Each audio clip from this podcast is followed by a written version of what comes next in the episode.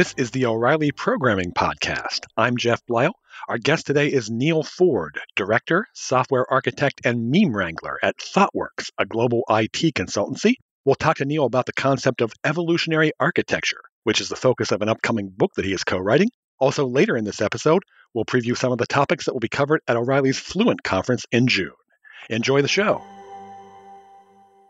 Welcome aboard. This is the first episode of O'Reilly's new programming podcast. And over the coming weeks, we'll be covering a wide variety of programming topics software engineering, software architecture, open source, programming languages, microservices, and more. And through our conversations and interviews, you'll also get tips on a lot of the little things to help you get your job done better and more quickly and under budget. And we're delighted now to welcome as our first guest Neal Ford of ThoughtWorks. Neal was also the co chair of O'Reilly's Software Architecture Conference, which was held in early April in New York. And he's a presenter at the O'Reilly Open Source Convention, OSCON, which is coming up May 8th through 11th in Austin, Texas. To find out more about OSCON, go to O'Reilly's Safari platform, Safari Books Online, and go to the conferences section for details. And we could go on, but we'll mention just one more thing now. Neal is also the co author of the forthcoming O'Reilly book, Building Evolutionary Architectures. Neal, welcome to the podcast. Great to be here. Thanks for having me. We'll get into a lot of discussion about evolutionary architectures in, in just a bit. But first, uh, let's get everyone, myself included, all on the same page here at the outset of our conversation. What is software architecture? How would, how would you define that? Well, that's a good question. And I would be remiss as the conference co chair not to mention that the O'Reilly Software Architecture Conference is coming back to London in mid October. Uh, so that's our second installment this year. Uh, and this is something that uh, actually, when I became sort of an advisor to O'Reilly about software architecture, uh, they really tried to hold my feet to the fire to give them a hard definition of software architecture. And I've resisted successfully so far because many, many smarter people than I have have, have waded into that swamp swamp and never returned uh, because it's such a broad thing. Uh, it's so multifaceted because it covers the normal suspects of things you'd think about, like architecture patterns and things like scalability and resiliency and all the ilities that belong with software architecture. But software architecture as a subject also encompasses things like uh, soft skills like being able to document things effectively and writing skills and the ability to present and the ability to conduct a successful meeting and the ability to wrangle arguments between two developers who are working for you who both have their vision of how you should implement something. And not only do you have to come up with the correct answer to the question but also assuage the nerves of the other one who didn't win the contest that you know maybe they'll win again the next time. So it's complicated. so the best that I've done so far for O'Reilly was to create this giant mind map uh, that touches on all the things that software architecture touches on. And we're actually using it as a kind of a content guide to think about material that we want to generate for, uh, for the software architecture portion of Safari and the O'Reilly mm-hmm. website one of your presentations at OSCON is kind of designed to help people understand all the various aspects of software architecture. And I know that part of that is, is a hands on exercise that you do. What kind of example or examples do you use in that exercise?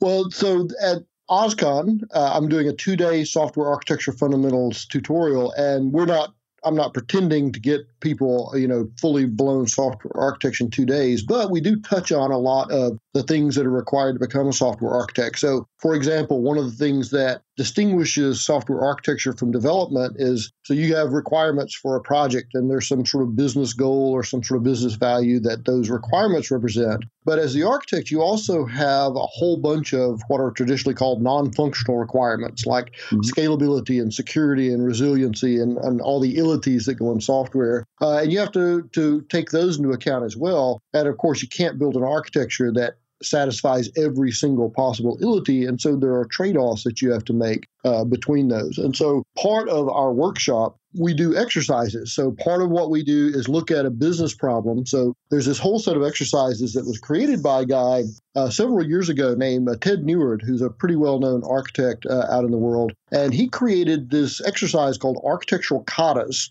Katas are, this is inspired, of course, by martial arts. We have katas or koans, which are form exercises that you should practice and get better and better uh, because they represent, uh, you know, some key uh, aspect of the martial art. Well, architectural katas are little problems that are expressed in both business terms. So we have business requirements to create, for example, a new point of sale system for a hot dog stand. Uh, that particular kata is called Hot Diggity Dog. Uh, but it also has a bunch of non functional requirements, additional context, like how scalable we expect it to be. And, you know, the fact that the hot dog company had a security breach uh, six months ago, and now their board is really concerned about security. And so that's going to be a primary concern going forward. And so one of our exercises is to, given this problem, come up with the kinds of ilities that are going to be important for this problem. And then that will lead you to what sort of architectural pattern do you want to try to implement? Because different architectural patterns support different kinds of architectural characteristics. So, for example, monoliths perform really well but don't scale particularly well, whereas microservices scale to the moon but have a lot of operational complexity. And so, part of the exercise is taking those non functional requirements and using that as a decision criteria to try to pick the right kind of architectural elements that you want to implement which is a very long answer to your question. no, that's good. but you, well, you mentioned security. So, um, can you talk a little bit more about the importance of security in software architecture diagrams? I mean, how, how does one plan for, for security? Yeah, security is important. Next question. Uh, no, it's it's one of those things that a lot of companies get nabbed with because they don't pay enough attention to it until they get really zinged by it, and then that's all they pay attention to mm. for a mm-hmm. while. I mean, this is a really important aspect of architecture because, for obvious reasons, there are a lot of nefarious actors out in the world. Uh, one of the things that we are trying to get more instilled in people uh, is this idea that it's really more of a continual exercise versus something you do at the beginning of the project and something you do at the end. Uh, some people who are listening to this are familiar with the ThoughtWorks Technology Radar, which is uh, something that ThoughtWorks produces twice a year, and I uh, am one of the uh, the co-authors of that uh, document in uh, many instances. And one of the things that we put on our radar as something you should avoid is something we call the security sandwich which is doing security at the beginning of the project and at the very end of the project, but not paying attention to it at all during development. But that obviously can lead you to some bad things. And so, uh, security is one of those first class concerns that you really have to think about. And in fact, I saw a really clever thing at the Software Architecture Conference in New York. One of our keynoters was Aaron Bedra, who's really well known in the security space, and he showed me a really, really nifty trick that I'm going to start implementing on all my projects. So we were actually talking about software diagrams, and in particular, how ineffective comprehensive software diagrams are because they're so detailed, it's really hard to see to get a, you know, all those details together. But one of the things that he is required to do by law, because he works for a company that deals with medical records, is have comprehensive documentation, which includes things like threat monitoring and threat assessment. And one of the clever things that he did was he has a comprehensive software architecture diagram in OmniGraffle, but every layer of the architecture is implemented as a layer in OmniGraffle. And so when you turn all the layers off, you get down to this view of boxes and lines and protocols. And that's the perfect diagram to do threat modeling against because that's the simplest kind of connectivity. And that way he can have that level of detail at the bottom of his diagram, but then turn on all those additional layers if he wants to see more uh, nuanced details. Before we get into evolutionary architecture, are there any hot areas or, or pressing issues in software architecture that we haven't touched upon here yet? Well, there are always interesting, pressing things in software architecture. I think the most stunning thing to me about software architecture is how popular it has become over the last few years. Because I think companies like Netflix and Amazon showed that if you do software architecture really well, you actually build a competitive advantage over everybody else. So uh, you probably saw recently Amazon released their uh, sales numbers, and it turns out that Amazon makes all their money by being the operations center of the world, and they have a hobby selling books and records and groceries and stuff like that. Uh, and, but that really shows that But, and all that really comes from their decisions about architecture years ago about isolation and building services and the way they were going to do that. And they ended up creating a business they never expected to be in that's their most profitable business right now. And I think a lot of other companies are starting to see that when you do architecture well, it can give you an operational advantage on your competitors that you can use as a lever to, for example, get time to market significantly orders of magnitude faster or offer capabilities that your that your uh, competitors can't offer because you have abilities like hypothesis driven development in your in your architecture. So I think it's become popular over the last few years because people have started realizing that done well, it can really have a serious impact on things like bottom line. Let's move uh, to discussing the, the topic of a second OSCON presentation you're giving, which is evolutionary architecture, which is also the topic of your forthcoming book. You say that predictability is impossible within today's software development ecosystem. Uh, so, is it that uh, an evolutionary approach will help us better handle disruption?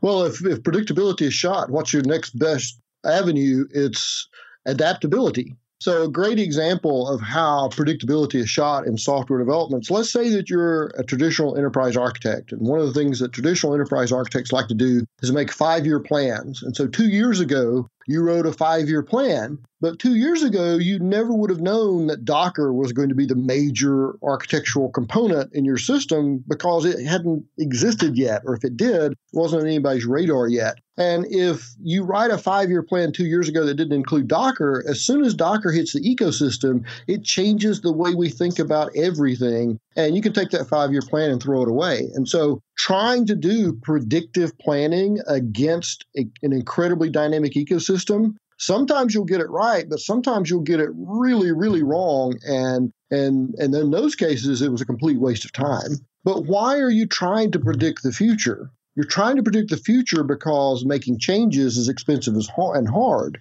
What if making changes wasn't expensive or difficult well, then you don't have to predict the future because you can adapt to the future as it comes along. And that's the idea of an evolutionary architecture versus trying to pin down the chaotic software development world and make it predictable. Yeah, you, you lay out two characteristics of an evolutionary architecture that it supports guided change and incremental change. Can you mm-hmm. explain mm-hmm. what you mean by both of those?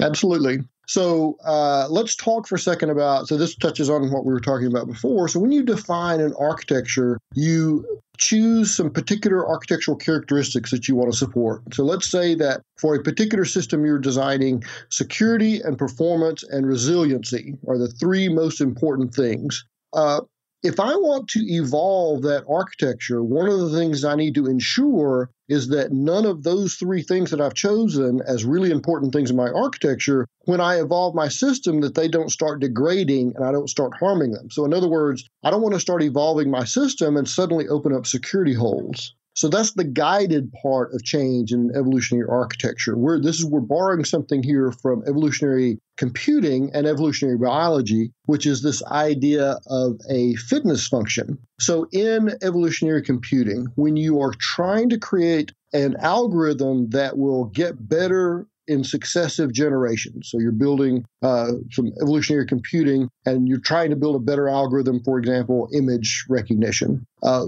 for each generation that it goes through, you want to assess is this one closer to my target goal or not? The way that you assess that is the fitness function. So the fitness function tells you, am I closer to my target goal? So we're borrowing this concept of a fitness function in evolutionary architecture. And so for the sample architecture I was talking about, where security, uh, resiliency, and performance, I think I said were the three main things, we're going to build fitness functions around all three of those architectural characteristics. So we're going to build scalability set of tests, we're going to build performance tests, and we're going to build security tests. And we're going to wire those into a continuous deployment pipeline so that every time we make changes to our architecture, we vet that we haven't broken any of these identified important characteristics in our architecture. And that is, in fact, the incremental part of our definition. We want to rely on the engineering practices from the continuous delivery world, it uses things like deployment pipelines with multiple stages. It's common to have deployment pipelines who do things like unit testing and functional testing and uh, machine provisioning using tools like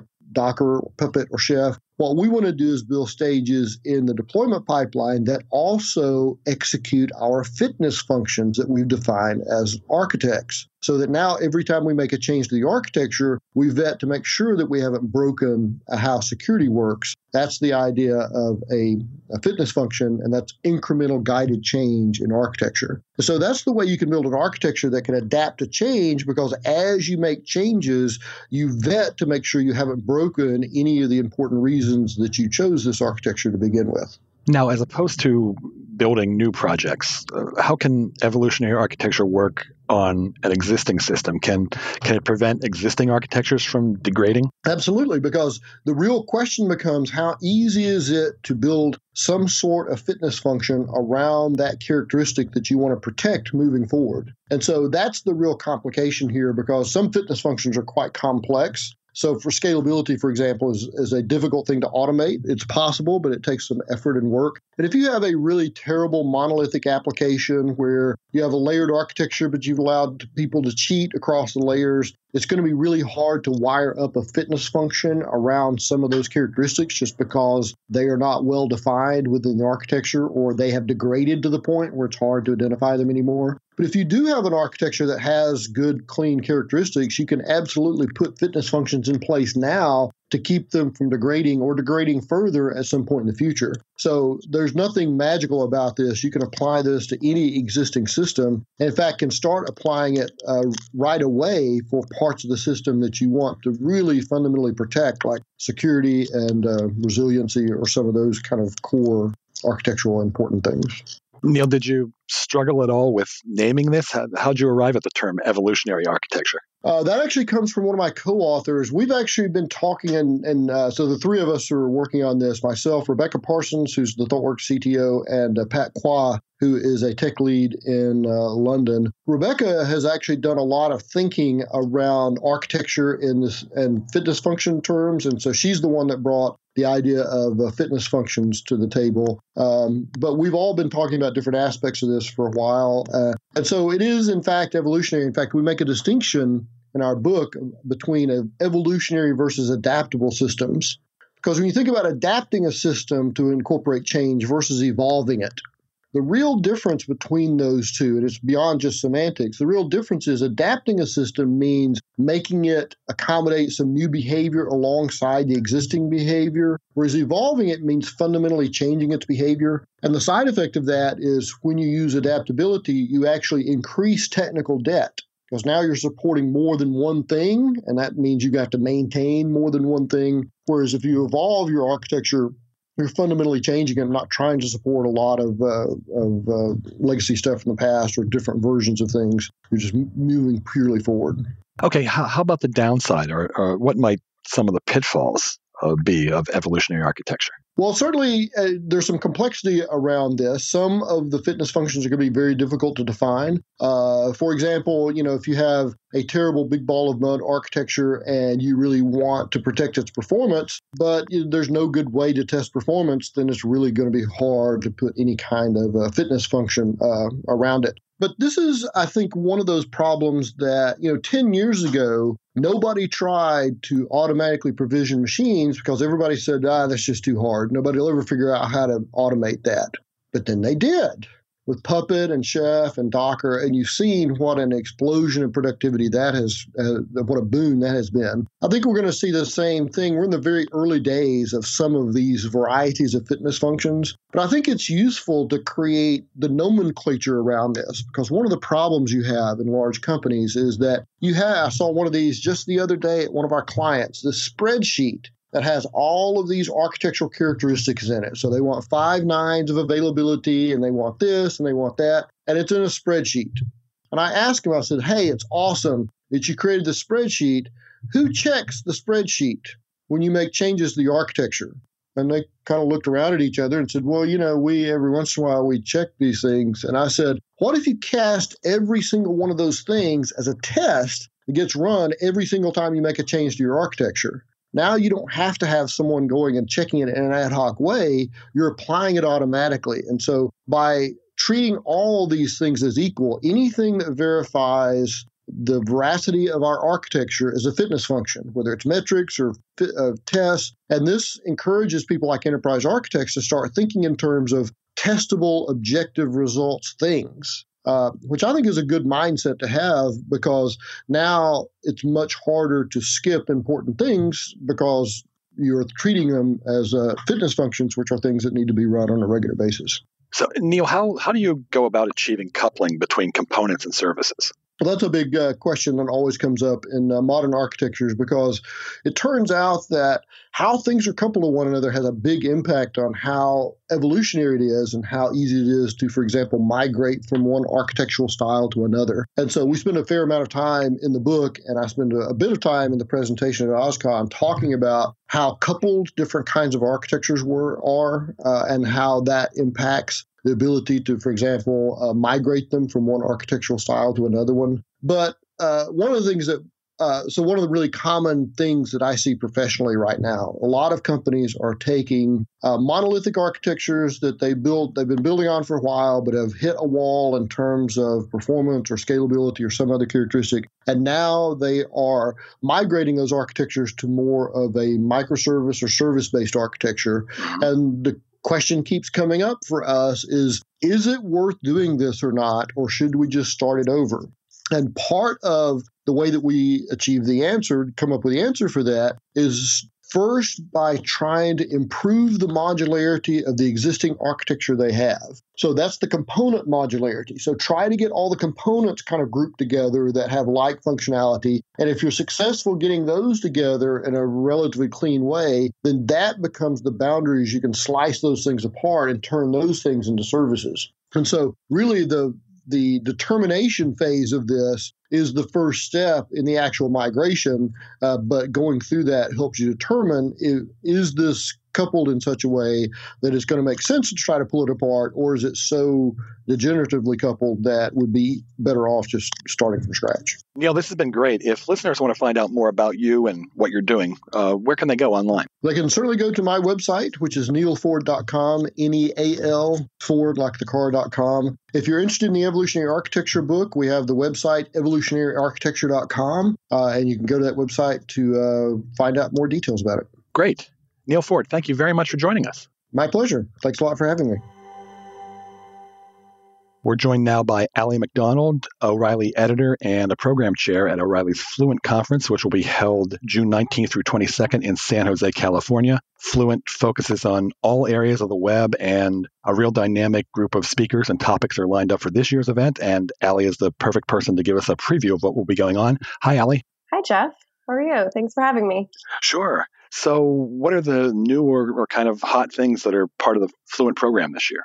So, we're really excited um, for Fluent this year. So, it's our fifth year at Fluent, and um, we've been adding to the program in the last couple years, uh, you know, kind of stretching beyond the front end and more than just JavaScript. Um, but you know those core technologies are still a huge part of the fluent programming but we're really happy to have even more um, server side and security focused content this year. Um, so really kind of all areas of the web front end, back end, and also a major part of Fluent this year is having our performance track and kind of taking web performance on um, as a core part of Fluent going forward, which we had previously had at our Velocity conference. Yeah. Um, so this is really great because I think it is a natural fit. People working on the web, you know, performance, accessibility, security, those are kind of cornerstones of the modern web and something that developers, front end, full stack, back end, um, you know, need to think about and need to kind of have uh, hands-on learning, um, you know, to do their jobs. And you know, at Fluent, it's a place where you can kind of get into all of these topics, learn where you might want to specialize. Maybe one day you do want to become more of a performance engineer, or you want to get more into security. Um, and you know, Fluent because it has such a wide scope, what's good is that you can kind of dip in and see different types of topics and then, you know, dive deeper into the ones that you really want to invest in. So we're really happy to have all these, you know, all these things covered at Fluent this year. And there's a lot of hands-on training and learning that's really a, an integral part of this event, right? Exactly. Yeah. So we do have um, the first two days of the event. We have full day, two day trainings. Um, you know, from experts and trainers and speakers that we've worked with at several past events, and you know those include uh, trainings on things like progressive web apps, which is a you know new major thing in web development. You know React JS, which is another major framework on the front end. Um, moving to microservices, you know practical hands-on approaches for teams that are trying to adopt microservices, um, you know, in their web project. So we have a lot of opportunities for people who kind of want to do that deep dive into an area. Um, they can with those trainings and also with the tutorials we have on Tuesday. And then, you know, at the the end of the conference, two days of sessions, you know, 40 minute sessions allows you to, like I said, kind of pick and choose your pathway. We have a lot of different like learning paths and ways in which people can kind of carve up their schedule to fit what they want to explore most. But um, you know, the mix of training and shorter sessions, I think, allows people to kind of get really focused and also to explore. So, if our listeners want to find out more, where where should they go? They can go to the Fluent website at fluentconf. So that's F L U E N T C O N F dot com. And we're also Fluent Conf on Twitter. Great. Well, thanks, Allie. Thank you, Jeff. Thank you for listening. And once again, the forthcoming book that Neal Ford is co authoring is Building Evolutionary Architectures. And we'll have a link to information about that in the show notes that accompany this episode. And likewise, we'll also have links where you can get more information about the O'Reilly events OSCON and Fluent. If you like the podcast, please subscribe via iTunes, Stitcher, TuneIn, or SoundCloud so you'll never miss an episode. For the O'Reilly Programming Podcast, I'm Jeff Bleiel.